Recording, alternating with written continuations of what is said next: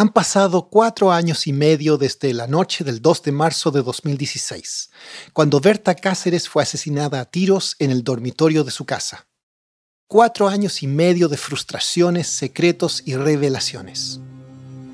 Primero fue el sobreviviente, el testigo que los asesinos no lograron matar en el dormitorio de invitados de Berta. Luego fueron las pistas falsas, las acusaciones de encubrimiento, las redadas sorpresa. Y después de todo eso, los investigadores armaron un plan de asesinato que señalaba directamente a la empresa hidroeléctrica a la que Berta se había opuesto. Esto dio lugar a siete condenas por asesinato. Pero una parte fundamental de esta historia sigue sin resolverse.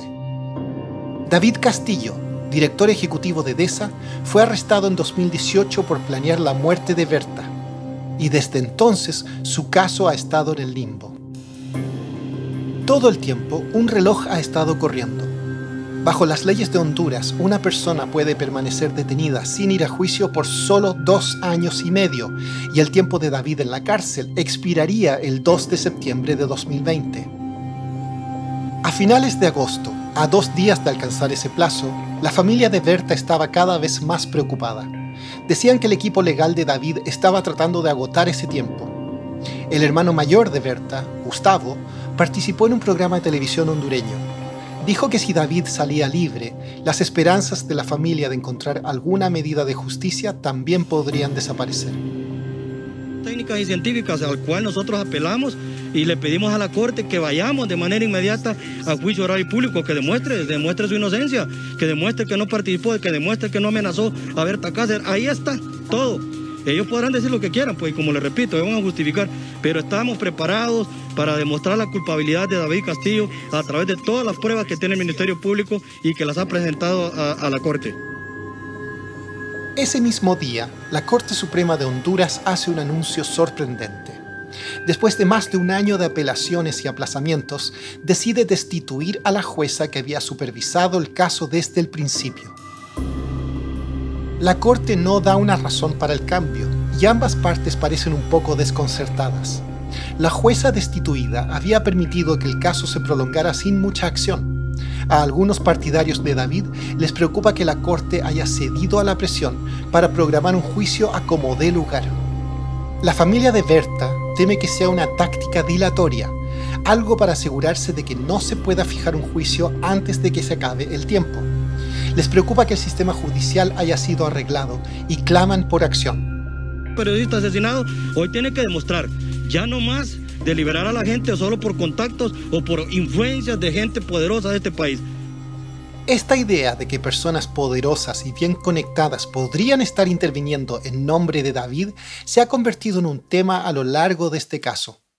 Mientras David esperaba que se fijara un juicio, Investigadores de varias organizaciones sin fines de lucro, así como un panel internacional anticorrupción, han investigado su empresa, DESA. Dicen que han descubierto una historia de corrupción, del tipo que solo es posible mediante conexiones profundas con agencias gubernamentales hondureñas. Y los abogados que representan a la familia de Berta argumentan que fue este sistema de corrupción el que la mató. Esta es otra razón por la que quieren que el caso de homicidio contra David vaya a juicio. Esperan presentar algunas de estas pruebas en la corte. Víctor Fernández es un abogado que representa a la familia de Berta. Esto es de una entrevista de radio en agosto. Entonces, ahí usted ve una estructura criminal que, que se vincula al más alto nivel del Poder Ejecutivo. Dice que llevar a David a juicio sería un golpe sin precedentes contra una cultura de impunidad que ha reinado en Honduras durante años. La impunidad que, según él, se origina en un grupo de élite de personas política y económicamente poderosas. Dice que quieren proteger a David porque así es como pueden protegerse a sí mismos. Ese grupo de poder eh, económico tuvo capacidad para ser parte de, esta dinámica criminal que empieza con la imposición del proyecto Aguasarca hasta, los, hasta el asesinato de Bertita y otros crímenes que se cometieron. Entonces los tentáculos llegan a ese nivel. Para los partidarios de Berta, El simple hecho de fijar la fecha del juicio se ha convertido en una prueba crítica de un país y de todo su sistema de justicia. Honduras nunca ha abordado un caso de asesinato como este. La mayoría de las investigaciones de homicidios nunca se cierran y pocas resultan en arrestos. Quizás los sicarios podrían ir a la cárcel, pero ese no suele ser el caso con quienes pudieron haber dado las órdenes. La familia de Berta y sus abogados quieren enfrentar a David en la corte, porque allí esperan exponer y desmantelar una forma de hacer negocios que ellos describen como asesina.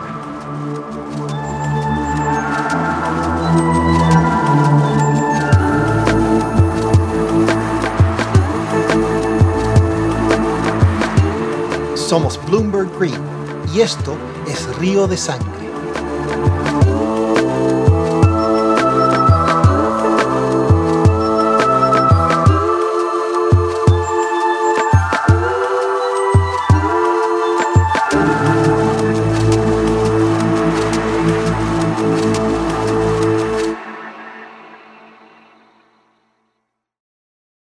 En 2016, el presidente hondureño Juan Orlando Hernández enfrentaba peticiones de que renunciara. Más de 355 millones de dólares del programa de seguridad social del país habían desaparecido, y parte del dinero había terminado en los fondos de campaña del presidente. Presionado, el presidente Hernández permitió la entrada de un panel internacional anticorrupción a Honduras. Sería supervisado por la Organización de Estados Americanos. Ese panel anticorrupción respaldó numerosas investigaciones que revelaron evidencia de corrupción y anarquía desenfrenada liderada por el gobierno. Una investigación acusó a una ex primera dama de Honduras de malversar cientos de miles de dólares. Fue declarada culpable y sentenciada a 58 años de prisión. Pero ahora ya no está bajo custodia, por la misma razón por la que la familia de Berta teme que David pueda ser liberado este verano su condena fue anulada por problemas de procedimiento. Su nueva fecha de juicio aún no se ha fijado, pero ya ha estado en custodia más tiempo del que las autoridades hondureñas pueden detenerla. Entonces es libre por ahora. Pero esa no es la conexión más importante entre David y ese panel anticorrupción. El año pasado en Tegucigalpa, los miembros del panel se reunieron para anunciar algunas novedades. Señores periodistas, tengan ustedes muy buenos días. Muchas gracias, Roberto. Esta comparecencia Los integrantes del panel revelaron que su investigación más reciente se llamó Fraude sobre Hualcarque. Se centró en DESA y la represa Aguasarca. Ana María Calderón, una ex fiscal peruana, dijo que el grupo había investigado los negocios detrás del proyecto hidroeléctrico y había descubierto una amplia gama de delitos. Acusaron a David Castillo y a otras 15 personas, incluidos funcionarios del gobierno, de lanzar un proyecto que estuvo podrido desde el principio. Sus presuntos delitos incluían fraude, abuso de autoridad y falsificación de documentos. Que DESA fue creada el 20 de mayo del 2009 por los hermanos Abate Ponce. Calderón dijo que DESA fue fundada en 2009 por dos hermanos que aparentemente no participaban en las operaciones diarias de la empresa. En ese momento, David Castillo trabajaba para la empresa de electricidad del gobierno hondureño. No se uniría a DESA hasta 2011, pero los investigadores aseguran que David estaba tirando de los hilos de DESA desde el primer día dijeron que los dos hermanos detrás de Desa eran en realidad empleados de bajo nivel que trabajan para David en una empresa de informática que fundó un par de años antes. Dijeron que un hermano había trabajado allí como conductor.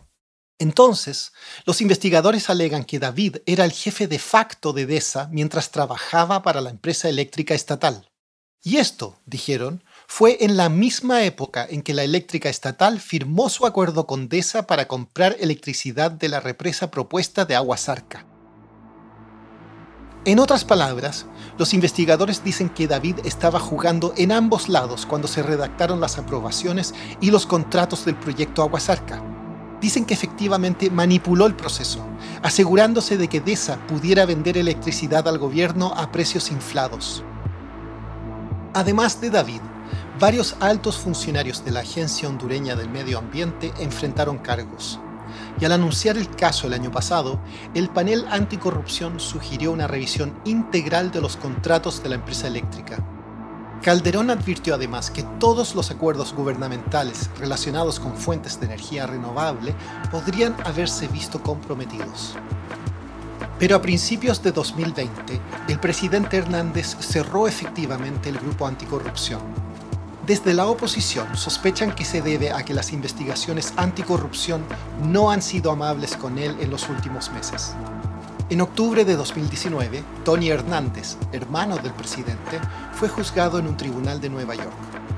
La Corte Federal, cuando se conoció el veredicto, ¡No es un presidente! ¡Es un cambio adentro, a Juan Antonio Tony Hernández, el rostro se le petrificó al escuchar que lo declaraban culpable de los cuatro cargos relacionados al tráfico de narcóticos.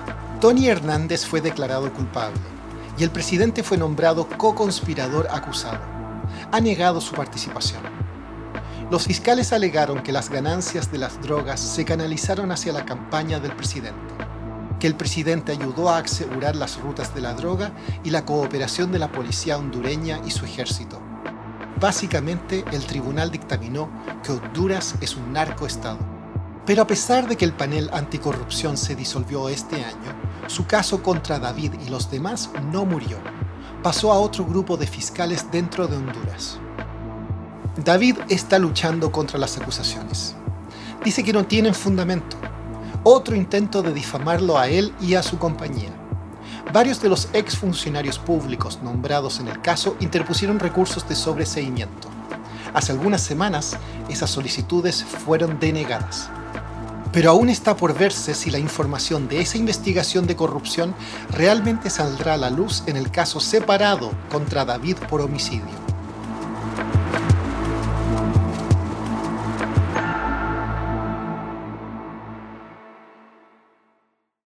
La única forma en que eso sucedería es si los fiscales acusan a David de algo llamado asociación ilícita. Es un término legal que se utiliza para describir a un grupo de personas que se han unido por una razón subyacente, cometer delitos. Annie Bird es una activista de derechos humanos en Washington, D.C. que ha estado investigando el proyecto Aguasarca desde 2013.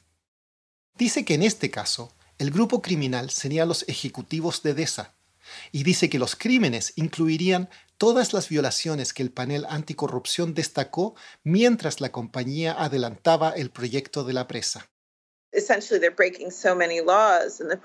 Esencialmente están infringiendo tantas leyes en el proceso de intentar implementarla que es una empresa criminal. Ella y otros han estado tratando de convencer a los fiscales de Honduras para incluir cargos de asociación ilícita en el caso de homicidio contra David. Sus esfuerzos no han funcionado. Y cree que eso se debe a que el Estado tiene miedo de perseguir a los que están en la cima de la pirámide corporativa de DESA, sus inversores. Desde el principio, lo que hemos visto es una tendencia a proteger a los superiores del enjuiciamiento.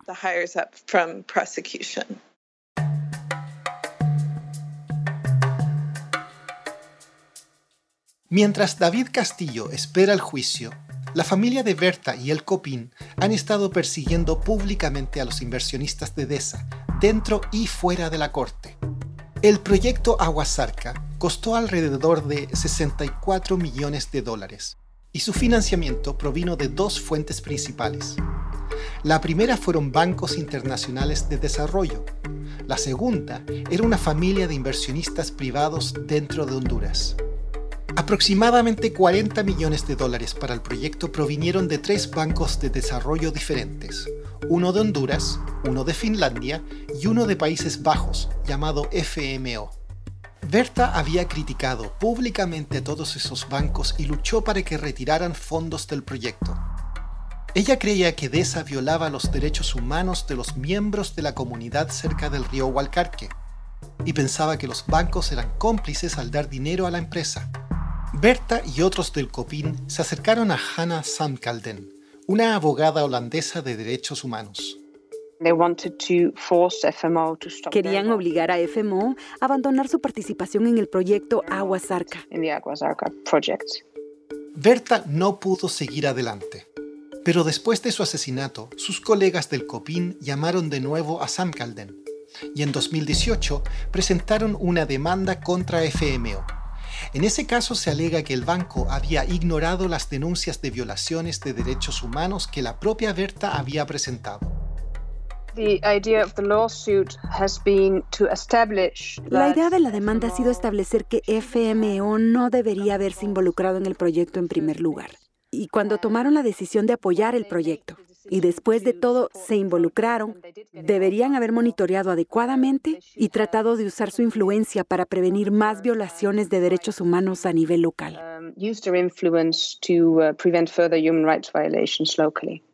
En otras palabras, argumentan que FMO fue negligente ella dice que si el banco hubiera investigado seriamente las denuncias de violaciones de derechos humanos por parte de DESA, ciertamente no habrían respaldado el proyecto. Dice que la negligencia del banco fue un factor que contribuyó a la muerte de Berta. Ese ha sido un asunto particular, de hecho. Si FMO hubiera tomado las medidas adecuadas, oportunamente, entonces su muerte probablemente no habría ocurrido. FMO niega haber actuado mal. Un portavoz del banco declinó comentar sobre la demanda, pero nos dirigió a casi dos docenas de documentos que el banco ha publicado relacionados con el caso. Estos incluyen resúmenes de los viajes de investigación en los que el banco envió delegaciones a Río Blanco, eran revisiones exhaustivas, dice el banco, y no revelaron antecedentes de abusos. El banco holandés, junto con los de Finlandia y Honduras, se retiró del proyecto Aguasarca después del asesinato de Berta. David Castillo dice que FMO y los otros bancos básicamente perdonaron a DESA y sus accionistas toda su deuda. Los préstamos, los préstamos a los accionistas y al proyecto Aguasarca fueron perdonados. No es necesario pagarlos porque las instituciones financieras detrás de esto saben que no hubo irregularidades por parte de los accionistas.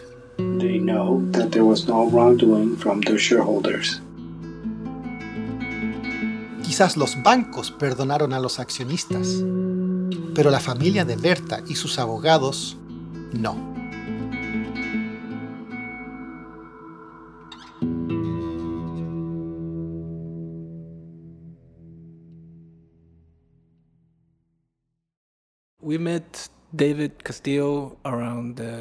Conocimos a David Castillo alrededor de 2010 y estaba buscando inversionistas para su proyecto. Was looking for investors in his project. Este es Daniel Atala.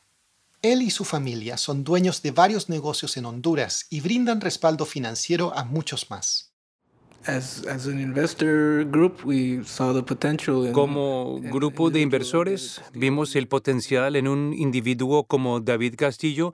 Nos gustó mucho su currículum, su perfil y pensamos que iba a ser una buena inversión en ese momento. Daniel se convertiría en el director financiero de DESA. Su padre, José Eduardo Atala Sabla, es miembro de la junta directiva y también accionista, al igual que dos de los tíos de Daniel. En Honduras, al igual que otros países de América Latina, hay quienes dicen que un pequeño grupo de familias ricas controlan el país en realidad. Es imposible de probar, pero mucha gente lo cree. Muchos de los seguidores de Berta piensan que los Atala Sabla son una de esas familias. Monty se reunió con ellos en las oficinas de un concesionario John Deere que poseen en Tegucigalpa. La sala estaba llena de trofeos del club de fútbol Motagua, uno de los equipos más populares del país. José Eduardo es el presidente ejecutivo de ese equipo. También se ha desempeñado como presidente de la Cámara de Comercio Hondureña Americana y fue miembro de la junta directiva del mismo Banco de Desarrollo hondureño que financió en parte el proyecto Aguasarca. Había dejado ese puesto años antes de que se formara DESA. Pero tanto él como Daniel resienten la idea de que la familia goza de alguna influencia política y mucho menos dirige el país. Uh, no tenemos aviones privados, no tenemos helicópteros, no tenemos nada. He tenido el mismo carro durante los últimos ocho años.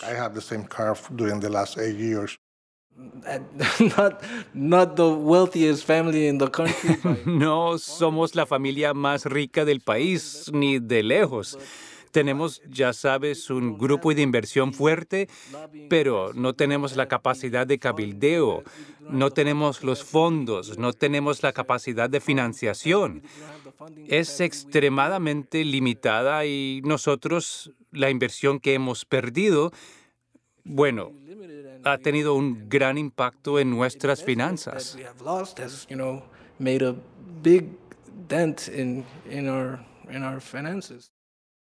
Pero dicen que corren el riesgo de perder aún más su buen nombre. En estos días, si conduce por la esperanza, no tiene que buscar demasiado para encontrar el apellido Atala. Está pintado con spray en las paredes de toda la ciudad, a menudo junto a palabras como asesinos, en los mítines del Copín ahora, casi siempre hay pancartas que dicen que los miembros de esa familia deberían estar en la cárcel. Una de las razones de esa ira tiene que ver con los mensajes de texto que se están usando contra David Castillo. Los Atala Sabla participaron en algunas de esas cadenas de mensajes. Cuando comenzó el conflicto con el Copín en 2013, Daniel utilizó insultos raciales para describir a los manifestantes y cuestionó la legitimidad de su identidad indígena. En otro intercambio de mensajes de 2013, Daniel hace referencia a Berta y a otros dos activistas del COPIN que fueron acusados por la policía de incitar disturbios en Río Blanco. Escribió, cito, He gastado mucho dinero y capital político para que salgan esas tres órdenes de captura. Daniel dice que estaba hablando del dinero gastado en abogados para emprender acciones legales contra el COPIN.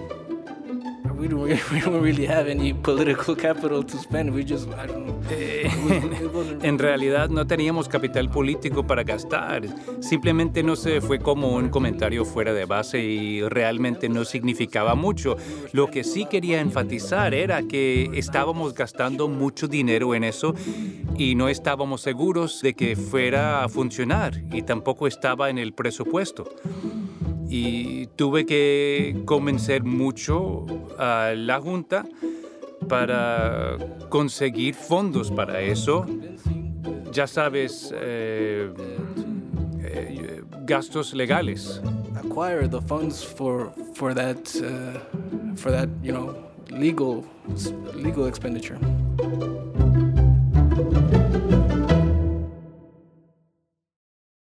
Hay otros mensajes en octubre de 2015, un tío de Daniel parecía referirse a los manifestantes del Copín. Escribió, Mandemos mensaje, que nada será fácil para esos hijos de puta. Y luego hubo otro, enviado después del asesinato de Berta, donde Daniel escribió que el ministro de Seguridad hondureño había informado que el asesinato se estaba investigando como un lío de faldas, un crimen relacionado con un amorío. Los abogados del COPIN dicen que esto es evidencia de que la familia Atala Sabla estaba en estrecho contacto con las principales autoridades hondureñas. Daniel y José Eduardo lo niegan, agregando que la información ya era pública y no privilegiada y que solo expresaban su teoría de la noticia. Estos y otros mensajes han puesto blancos en las espaldas de los Atala Sabla. Por el señor Jacobo Atala Sabla, por Pedro Atala Sabla, por Eduardo Atala Sabla, por José Atala Sabla y su primo Daniel Atala Sabla Midense. Ellos son los asesinos de Berta Cáceres, los más grandes autores intelectuales.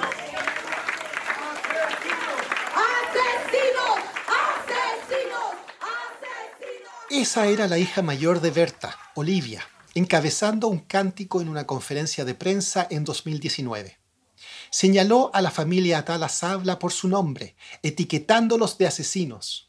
dijo que eran la fuerza oculta detrás de la muerte de su madre. Los Atala Sabla dicen que estas afirmaciones carecen de fundamento y son peligrosas. En general tienen la misma visión de la situación de David. Que Deza no tuvo nada que ver con el asesinato, que el proyecto Aguasarca era aceptado por la comunidad y que los mensajes han sido mal interpretados y mal manejados. Enfatizan que los tribunales en otros procesos relacionados con los asesinos de Berta han declarado explícitamente que no han visto evidencia que sugiera que DESA, sus empleados o sus accionistas hayan financiado el asesinato de Berta. La familia sugiere que han sido víctimas de una campaña de difamación y dicen que los grupos activistas internacionales alineados con Berta han empeorado las cosas. Es asombroso cómo pueden coordinar toda la información, toda la información incorrecta, solo para hacer parecer que somos el imperio y ellos son los rebeldes en la saga de Star Wars.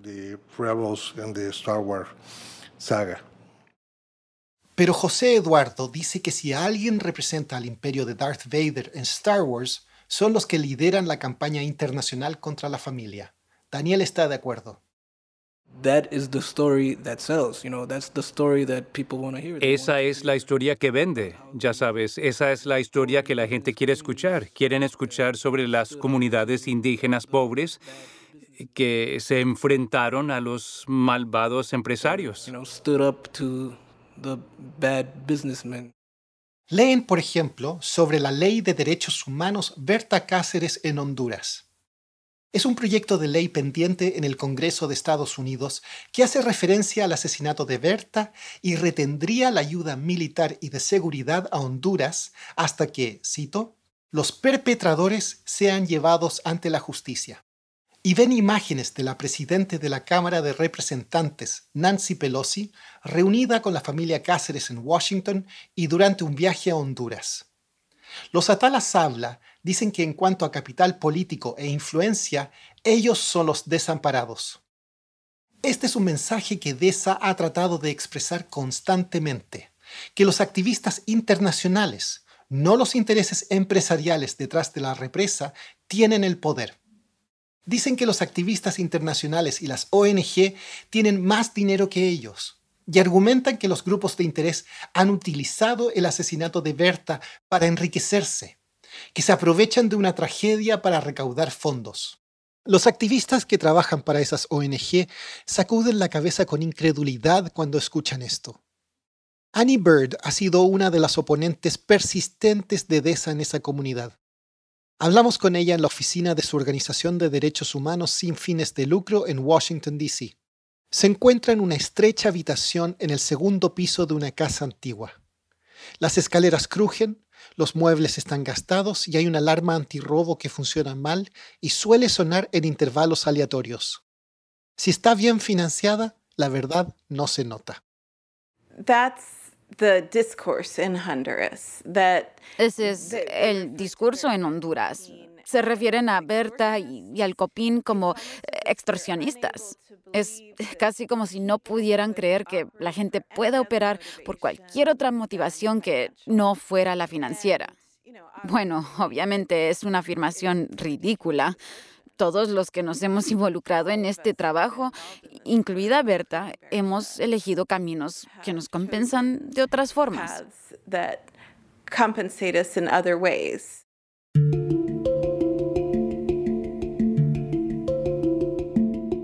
El esfuerzo de los abogados de la familia Cáceres por ir tras el dinero ha ido más allá de los inversores privados y los bancos.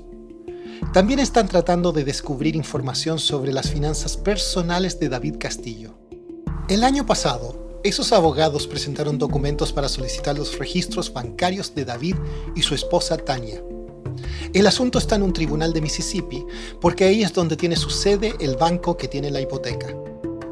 Los abogados querían averiguar cómo pagó la pareja su casa de 1,6 millones de dólares en Houston. La compraron meses después del asesinato de Berta. Según los registros, la familia de Berta quiere presentar esa información financiera a la Corte en Honduras para, cito, ayudar a garantizar la condena de Castillo. David describe esos esfuerzos como una cacería de brujas, solo otra forma en que el copín lo acosa a él y a su familia.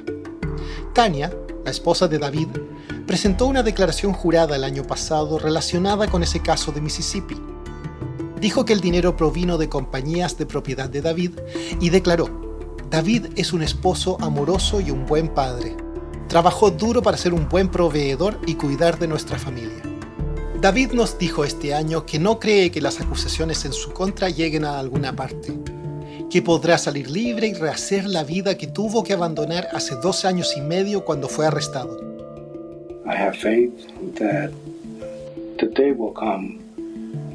Tengo fe en que llegará el día en que podré reunirme con mi familia y podré abrazar a mi esposa abrazar a mis tres hermosas hijas y a mi madre y podré unirme a ellas.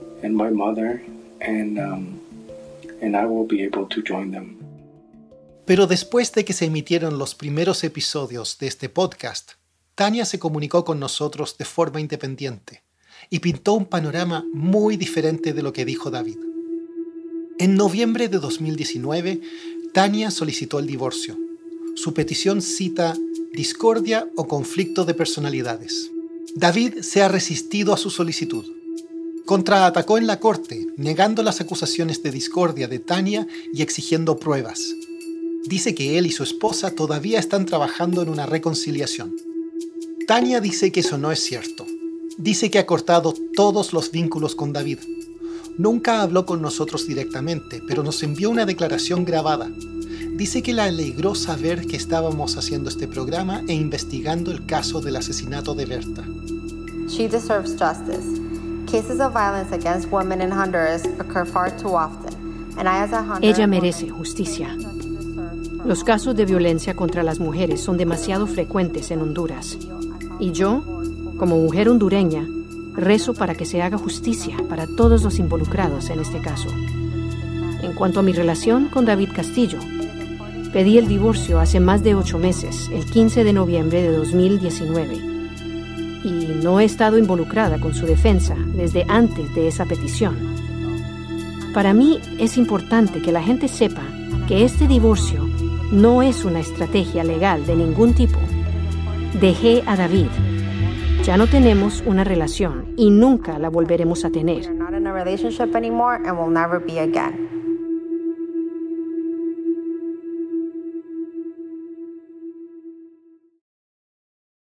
Ahora es miércoles 26 de agosto, exactamente una semana antes de que David pueda ser liberado si no se fija un juicio. Por razones de procedimiento, el juez recién nombrado debe tomar una decisión hoy sobre si el caso seguirá adelante o no. Es un día tenso. En las redes sociales, a ambas partes les preocupa que el sistema esté trabajando en su contra. Pero en la corte reina el silencio.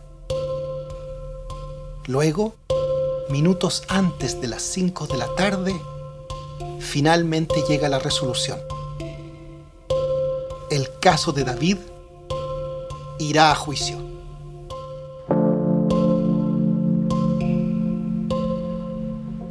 Los seguidores de Berta aplauden. Su hija, Bertita Isabel, escribe en Twitter, Lo logramos. La madre de Berta, Austra, está con el hermano de Berta, Gustavo, en su casa en La Esperanza. Rompen en llanto cuando escuchan la noticia. Nos comunicamos con ellos a la mañana siguiente en una llamada por Zoom. Ha sido una lucha incansable en contra de un poder económico poderoso. La madre de Berta cree que ese poder ya no podrá resistir la voluntad del pueblo hondureño.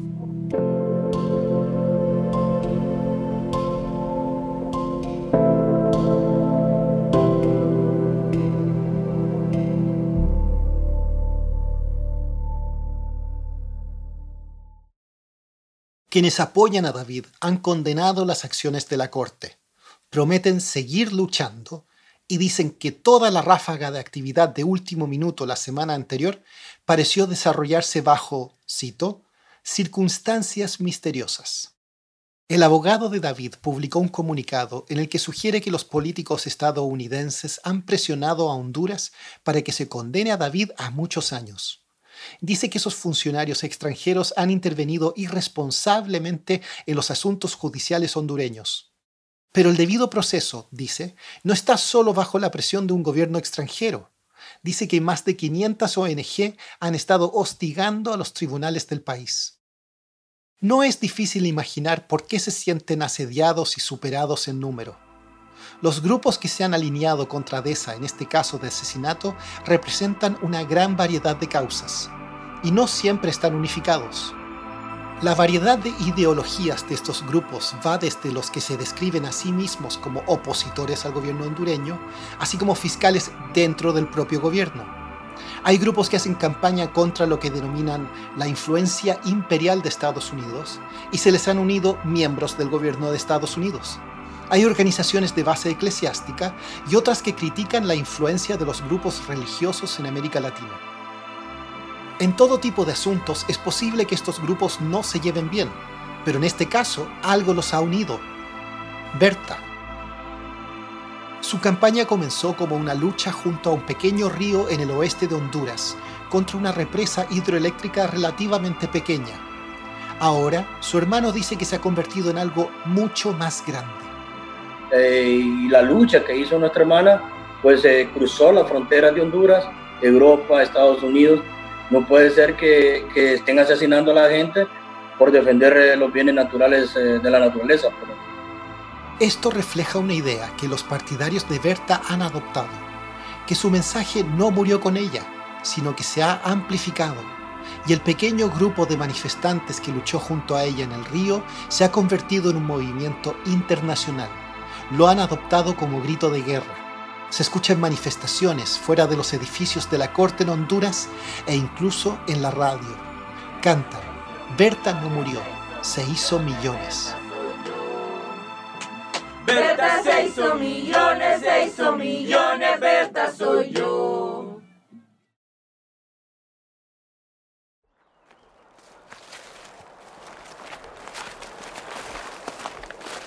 Si va al río Hualcarque, cerca de Río Blanco, hoy encontrará un arroyo rápido que serpentea a través de las montañas.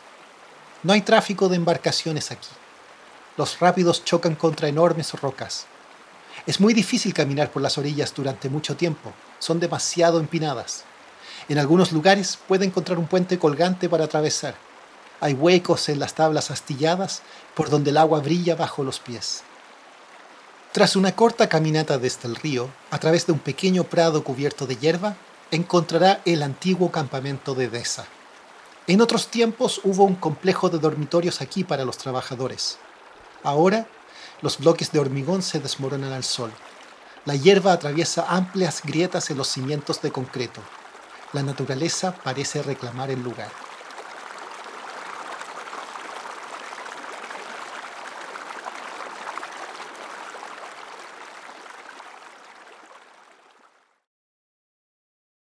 La fecha exacta del juicio probablemente se fijará en los próximos días. El juicio en sí podría durar un par de semanas. A medida que todo esto se desarrolle en la sala del tribunal, este caso sin duda evolucionará y el caudal de río de sangre continuará.